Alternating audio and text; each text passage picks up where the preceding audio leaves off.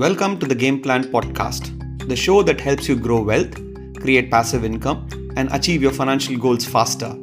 I'm Damodar Mata, author, blogger, and financial advisor in Dubai. This is weekly market update as on 14th November 2021. The title of today's episode is The Double Whammy.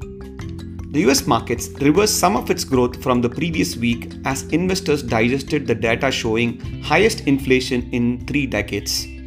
The consumer price index CPI reading came in at 6.2 percentage, the highest level since 1990. While the producer price index, also known as the wholesale index, was at 8.6 percentage, the highest since 2010.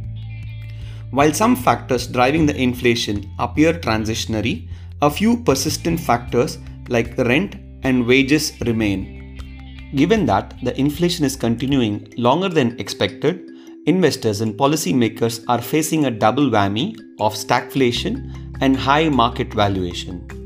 What is stagflation? Stagflation, in simple words, is high inflation combined with a stagnant economy and rising unemployment road to potential stagflation. After a stellar recovery from the pandemic lows, the US economic growth was a mere 2% in Q3 2021, well below market expectations of 2.7% and falling sharply from 6.7% in Q2. Please see the chart on my blog Financial Planning in Dubai showing the US economic growth since January 2019. The Federal Reserve is now in a fix trying to contain inflation, which it was trying to bring up for so many years. With the bond purchase tapering already on, rising interest rates is another tool the Fed can use to contain the raging inflation. While the Fed has indicated one rate hike in 2022, the market is pricing two hikes, and some experts are even predicting three based on this week's inflation readings. High market valuations. It is no secret that the market valuations are stretched and probably at a tipping point. Unless the following factors improve quickly and support high valuations, a correction is not unlikely. 1. Supply chain bottlenecks. 2. Energy prices. 3. Economic growth. 4. Decrease in unemployment. 5.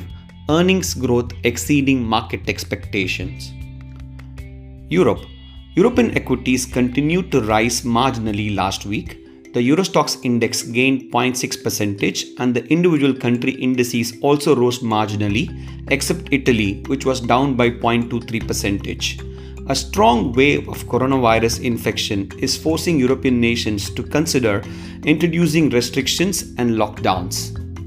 China Chinese stocks advanced last week on speculation that the government may step in to support the ailing real estate companies on the brink of default. The large cap CSI 300 index rose by 0.95 percentage and the Shanghai Composite Index added 1.4 percentage. Inflation is also on rise in China.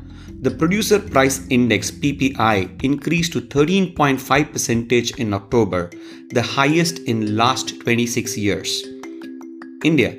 Indian equities fared well last week with the Nifty closing above 18,000 and the Sensex closing above the 60,000 mark.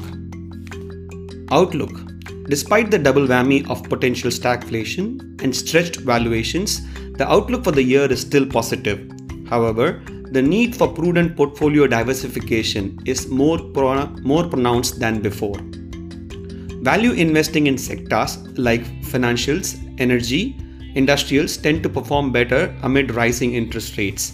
At the same time, industries like healthcare, consumer staples, utilities also tend to fare better when the inflation is high. Including the above sectors can provide your portfolio a better balance and a cushion to ride the volatility.